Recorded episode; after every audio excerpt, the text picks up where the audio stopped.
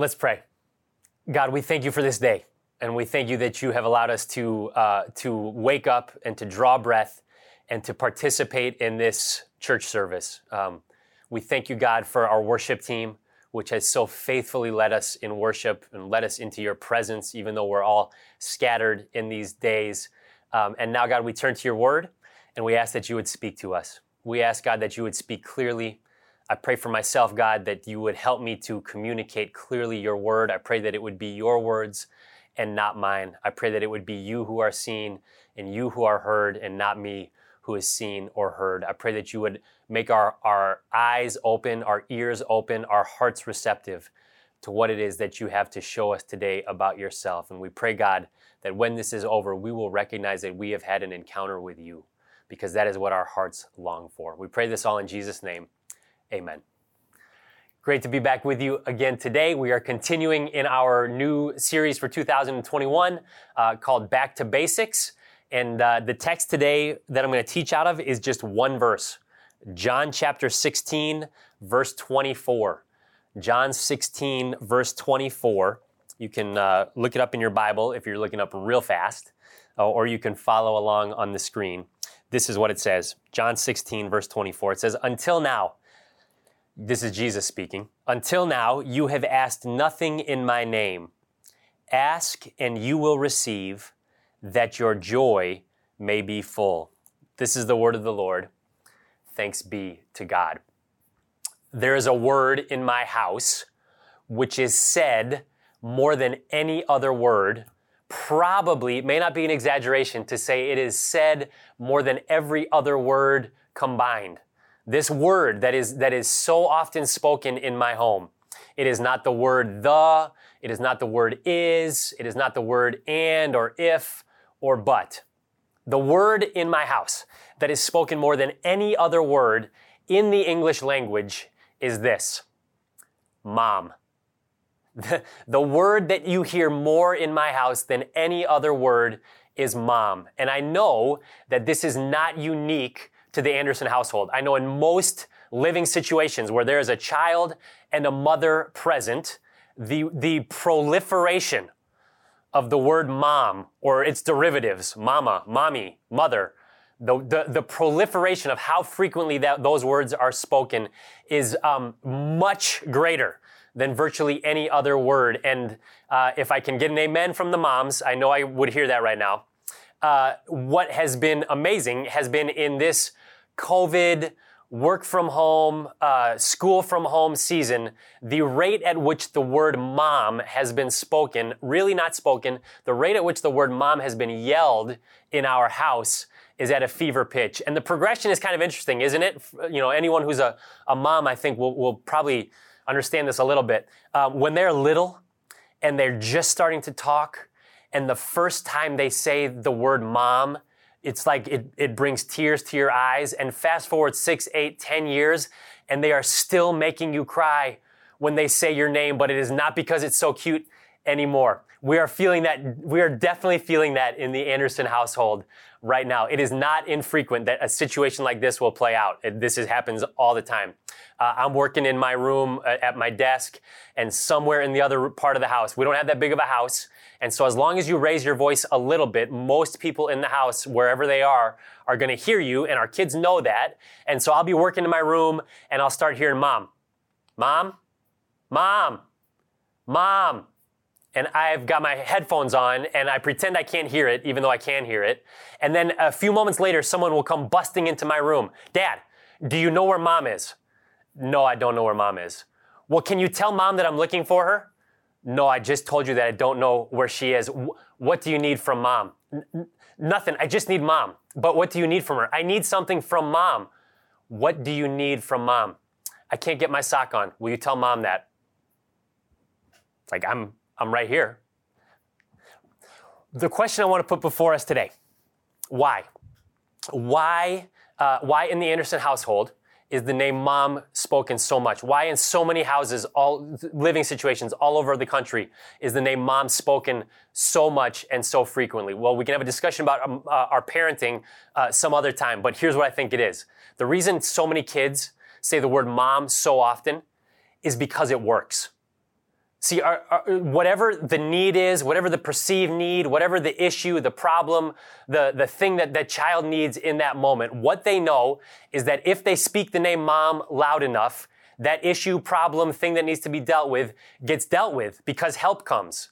So the reason that our kids say mom so much is because it works. It, it, it generates results. And now I don't want to um, offend anyone today. I don't think I will when I say this. But in a sense, we are all a little bit like my kids. We all have needs. We all have problems, real or perceived. We all recognize at some level, and I would argue whether you're a Christian or not, and I'm going to support that with a couple statistics right here in a moment. We all understand at some level that we cannot do everything we need for ourselves within ourselves. We need outside help. These statistics are a little bit old, but I think they are so interesting. In 2004, a study in 2004, 30% of self-described atheists said that they pray sometimes.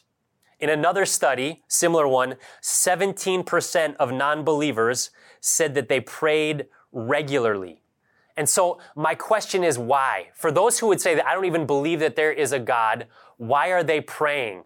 I, I, would argue it's not because life is good and the job is good and the kids are healthy and the bank account is full. I would argue that it's more likely that they are praying to whatever it is that they think they are praying to when they need something, when they need help. I would argue that it is the adult version of what my kids are doing all the time. It is the adult version of crying out, mom. It's because we need outside help and we recognize it. The question is, will help come? And I would say that depends on who you're calling. It depends on who you're calling to. So we're continuing today in our Back to Basics series. We're rooted this series in Acts chapter 4. Peter and John, the disciples, are brought before the council. The council is astonished by what they see and hear from these two men, and they say, we're told in, in Acts chapter 4 that it's because they recognized that they had been with Jesus. Something about them having been with Jesus was very obvious to those who were around them. And so for the first half of this Back to Basics series, uh, we are just looking at what does it look like for us to be with Jesus such that it makes such a change in our lives that other people will recognize it. And so the first week we talked about being in God's Word and how important it is to get to know God through His Word. And now we're in the middle of a little bit of what I would call a series inside of a series. There's a little bit of a Russian doll series. So we're doing a three week study of prayer. Last week we tried to answer the question, what is prayer? And if any of you can remember what the three R's of prayer were from last week, you get a gold star. Uh, I'm not sure I can remember it. I'm just kidding. I can't remember it. But we looked at the three R's of prayer last week. What is prayer? This week, we are going to try to answer or try to begin to answer. We're just going to scratch the surface of trying to answer the question, why pray? Why pray? Now, as, uh, as I said last week, when I got into this little mini series, I had this moment of like, what have I gotten myself into?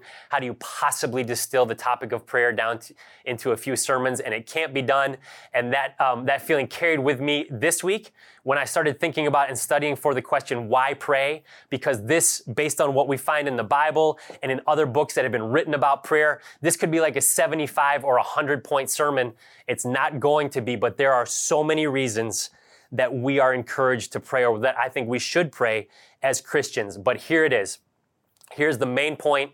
If you get nothing else out of this message, here's what I hope you get, and I'm going to spend the rest of our time together trying to support it. Why pray? The answer, I believe, is because it works. Why pray? Because it works. And as we come back to the, the, the verse that I just read to open up this sermon, we're going to find in that verse three answers, three principles, three reasons that I think we can use to answer the question, why pray? They are not all the reasons that we should pray, but I think in some ways they are a distillation of three of the major reasons why, why God, why the Bible encourages us, why we should pray.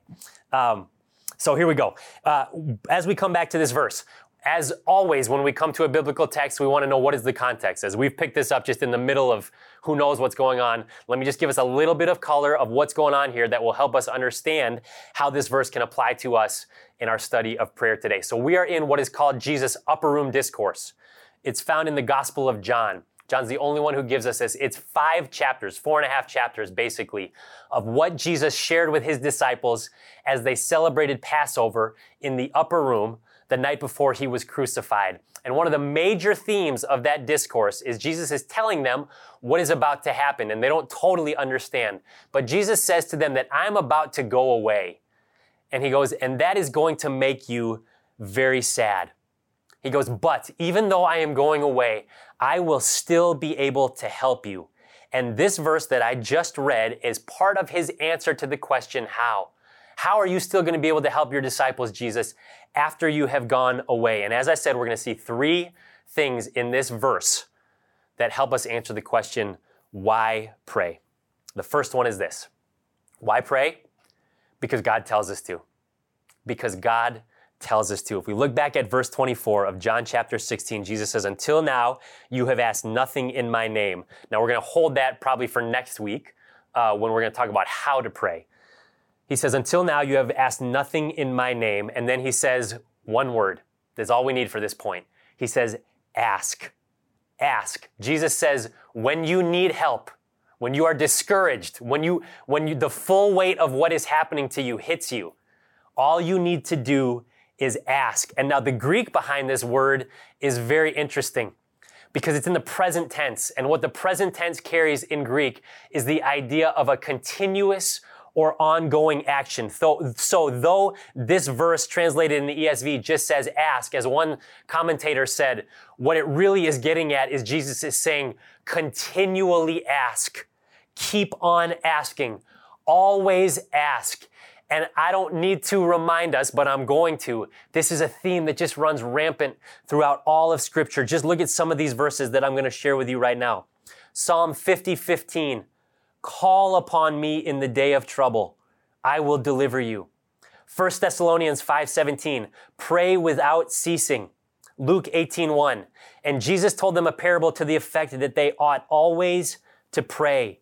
Colossians 4:2, continue steadfastly in prayer. Why pray?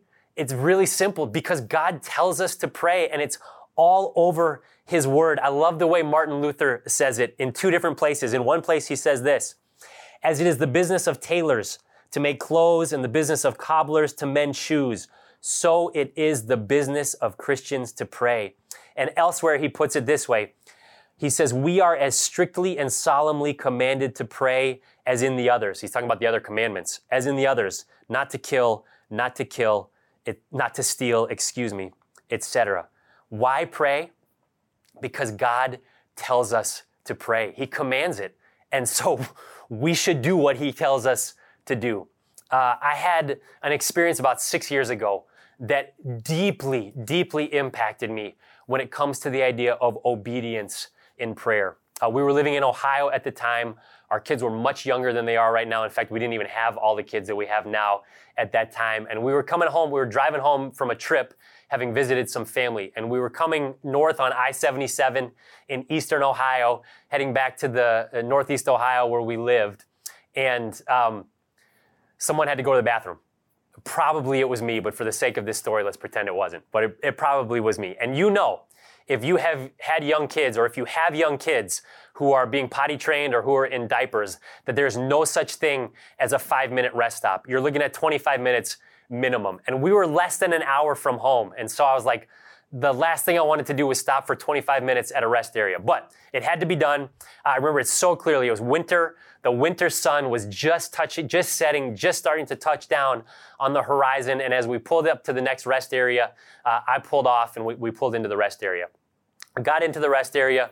The ladies were using the facilities, and Howie, my oldest son, was about four at the time. And I was out in the lobby with him. And uh, you know, a four year old who's been strapped in a car seat for hours, he was running around that lobby like a madman, just, just doing lap after lap after lap. And while he was running, uh, we could hear, I started to hear some noises from around the corner uh, where the vending machines are. And it, it, it sounded human, but it wasn't talking. I wasn't sure if it was mumbling or maybe like chanting or even some singing. And I actually really had the thought of maybe someone who's not quite in their right mind is there around the corner. And about that, that time that that thought was in my head, Howie, my four year old, goes, goes running around the corner where that noise is coming from. And so I follow him. And as we come around the corner, we see two men there on the floor. And they're Muslim. And they've got their prayer mats out and they're facing east and they've got their faces down on the floor saying the prayer that they recite every day at sundown. And in that season of my life, I was really wrestling with, with how to be a, a dad and how to, how to be a good employee and how to be a, a follower of Jesus. And, and I was really wrestling with, does my life reflect, do, do, am I living my life in such a way that it actually shows that I, what I say I believe is true. And in that season, as I'm wrestling with all these things and struggling with all these things and asking all of these questions, I could barely get myself out of bed 10 minutes before my kids to offer up some weak prayer to God for help and guidance during the day. And I'm like, here are these guys who probably like me are, are less than an hour from home. Certainly they have just as busy lives as I do, but they are so committed to prayer that they are willing to pull off the highway at sundown and get face down in a public bathroom to, to fulfill their commitment to prayer. And what really impacted me in that moment was I was like, I don't even believe they're praying to a God who can answer them. I know the living God and their devotion, their commitment to prayer puts me to shame. Now, I don't want to belabor this point, and, and as I'm about to belabor this point, uh, several of the authors that I read reading books leading up to this, as I was studying for this series that I'm preaching on prayer, several authors said the same thing, uh, or in different words. And all of them basically said, it is a sin not to pray. It is a sin not to pray. It's like, wow. Uh, now, the danger of that is, and, and we're really good at doing this as Christians, the danger in that is that we take it to legalism, right? And we say, well, well, okay, so God commands us to pray, and so I'm gonna pray, and I'm gonna pray regularly because in some way that's gonna get me in, in God's good graces. That's gonna earn me favor with God. And if I'm, if I commit to pray like He's asked me to, then I'm gonna get something from Him. That's not at all what we're getting at in this. But we have to, we have to come face to face with the fact that all over this book, God is saying, you need to pray. You should pray. And if we are following the living God of the universe, there should be something that wells up inside of us that says, if he is asking me to do it, it's probably something I should make an effort to commit to. But here's the, here's the, here's the context for that. God is not commanding us to pray. God is not calling us to pray as like one extra burden, as some uh, some other thing to get in the way of what we really want to do, and to be one extra um, like you got to do this for me, even though it's not that good for you. Prayer is for our good. And so when God commands us to pray, when He calls us to pray, it's because He knows that it's for our good. And it's not to make things harder. And we are going to see that in the last two points that we're going to draw out of this verse that we're looking at. So, point number one God commands us to pray. Why should we pray? Because God commands us to. Point number two why should we pray? Because prayer changes things. Because prayer changes things. As we just continue to move on in this short verse we're looking at, Jesus says, Ask, and then what does he say? And you will receive. Doesn't say you might receive, doesn't say you may receive. He says, Ask, and you will receive. He's saying prayer works. Something will happen when you pray. Now, it's not a magic formula, and, and we got to be really clear about that. He's saying when you pray in my name, you will receive. Now, that doesn't mean that anything we ask for in Jesus' name, all of a sudden we're going to get. But here is the point prayer works. He's saying you will receive. Something will happen when you pray. Things change when you pray. And what we need to be careful of here is not going to the other extreme. So, so it's not a magic formula whereby we can just get anything we want from God like he's a magic genie, like he's a, a genie. But we can't take that to the opposite extreme either. And we can't say, well, God is perfect and his will is perfect and he's going to do what he wants. And so what is the point in praying? We, we don't need to pray because God already knows what he's going to do and he's going to do it. No, the, the, the, the message of this text is that when we ask, something changes. And so we have to hold those two in tension. When we pray, it changes things. I really love the way that John Calvin uh, puts this. Now, for those keeping track at home, that is a Martin Luther quote and a John Calvin quote in the same sermon. I mean, that's, come on. I like the way John Calvin puts this. He says this God invites us to do so, that he's talking about prayer. God invites us to do so and promises to answer prayers because he is good and our loving heavenly Father. Also, God often waits to give a blessing until you have prayed for it. Why? Good things that we do not ask for will usually be interpreted by our hearts as the fruit of our own wisdom and diligence. Gifts from God that are not acknowledged as such are deadly to the soul because they thicken the illusion of self sufficiency that leads to overconfidence and sets us up for failure. Do you see what he's saying there? He is saying sometimes God waits to give us something until we've asked for it. Because if we get something and we didn't ask God for it, it's very easy for us to think, oh, I got that by the power of my hand. But if we ask God first and then we receive the gift, we recognize, just like last week, point number three, prayer is recognition. We recognize that it was God who gave us that gift. Now look, this is not a prosperity preacher. This is John Calvin. He is the patron saint of Presbyterians. That was a joke. This is, this is not like, hey, God waits to give us good things and money and success and power until we ask Him. This is John Calvin who is saying, when you pray in some mysterious way, God responds. Prayer changes things. And this is both personal and corporate. This is both true for us and is true for the world around us. Prayer changes things in the world around us as well. And thank God for that.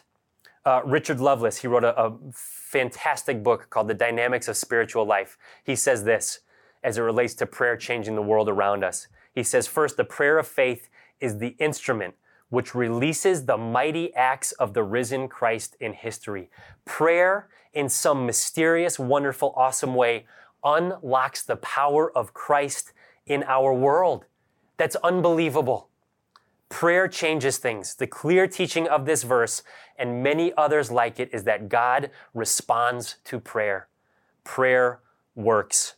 Prayer changes things. Uh, there's a story, it's not a story, it actually happened. Uh, there was a guy who lived in New York City. His name was Jeremiah Lanphier in the uh, 1850s. And he was a businessman. And in the late 1850s, uh, New York City was in the midst of a, a, a significant recession. Um, it's estimated up to 30,000 men were out of work. So businesses were shutting down, the economy was slowing down, and Jeremiah Lanphier felt God put on his heart that he needed to do something about it. And so what he did was he started a prayer meeting. He started a prayer meeting in New York City on September 23rd, 1957. Six people showed up. It was on Wednesday from 12 to 1 o'clock. Six people showed up and they began to pray. Within a month, they moved that, that prayer meeting from weekly to daily. Every day, people came to pray on their lunch hour. And within six months, it is estimated that 10,000 people in New York were spending their lunch hour, 12 to 1 o'clock every day, praying. It is also estimated that within two years, 1 million people came to know Jesus Christ as their Savior as a result of those prayer meetings that were happening in the city. Prayer changes things. Why do we pray? Why pray? Because it works. Because we have a good and loving and powerful Heavenly Father who delights to give good gifts to His children and who delights to be called on in their time of need and answer them. There is not a person listening to this sermon this morning that does not now need something changed in their life. Why do we pray about jobs and school and for friends and for neighbors and for our community and for our church and for our government, for people who are sick and for people who are suffering and for people who are in need. Why do we pray for those things? Because prayer works, because prayer changes things. I cannot emphasize that enough. It works, it changes things. So, why do we pray? One, because God has told us to. Two, because it changes things. And then the last thing I want us to see in this verse as we think about why pray is not only prayer changes things, point number two, but point number three, prayer changes us. Prayer changes us. Jesus says, Ask, and you will receive, that your joy may be full. That your joy may be full. Remember the context that we talked about a few minutes ago. Here are the disciples. It's the night before Jesus is going to be crucified. And then not long after that, he's going to ascend to heaven and leave them here on earth. And Jesus is saying, You are going to be very sad. And he's saying, But you will find joy. You can still have joy. How? When you ask me, when you pray. It is through the act, Jesus is saying, it is through the act of prayer that your joy will be made full. Prayer will change you. Tim Keller says prayer is how God shares his joy with us, which is why he created us. And I would argue, if I can just riff on this and expand it a little bit broader in the sense of the full scope of Scripture, here in this verse, Jesus is saying you will get joy through prayer. But I would argue, because I think it's the testimony of the Word of God, that we get more than joy through prayer. We get all that we need through prayer. It is in prayer that God gives us strength, peace, power, patience, endurance, hope, self knowledge, and the list could go on and on. It is in prayer. Remember point number two last week prayer is a relationship. It is in prayer that God gives us Himself. We get God when we pray. It is why in this verse, Jesus can say to His disciples, It is through prayer that you will get joy. Why? Because God is the source of joy. And so, therefore, the natural conclusion is that when you pray, you will get more of God, which therefore will increase your joy. God is the source of our joy, and it is in prayer that we get it. Prayer changes us, it gives us what we need. We all have a phone, or most of us have a phone. I, would, I don't have mine with me, or I'd hold it up. We all know how a phone works. A phone, a cell phone, unless you got some special one that we're not aware of, it does not have power in and of itself. It cannot power itself. We know that our phones every day or every other day need to be plugged into a power source because they do not have power on their own. It is only when they have a, a, power source from outside filling them up that they can function properly. And uh, Abundant Life Christian Fellowship, prayer is the cord that connects us to the power source that is God. It changes us. We do not have joy in and of ourselves, but God has it.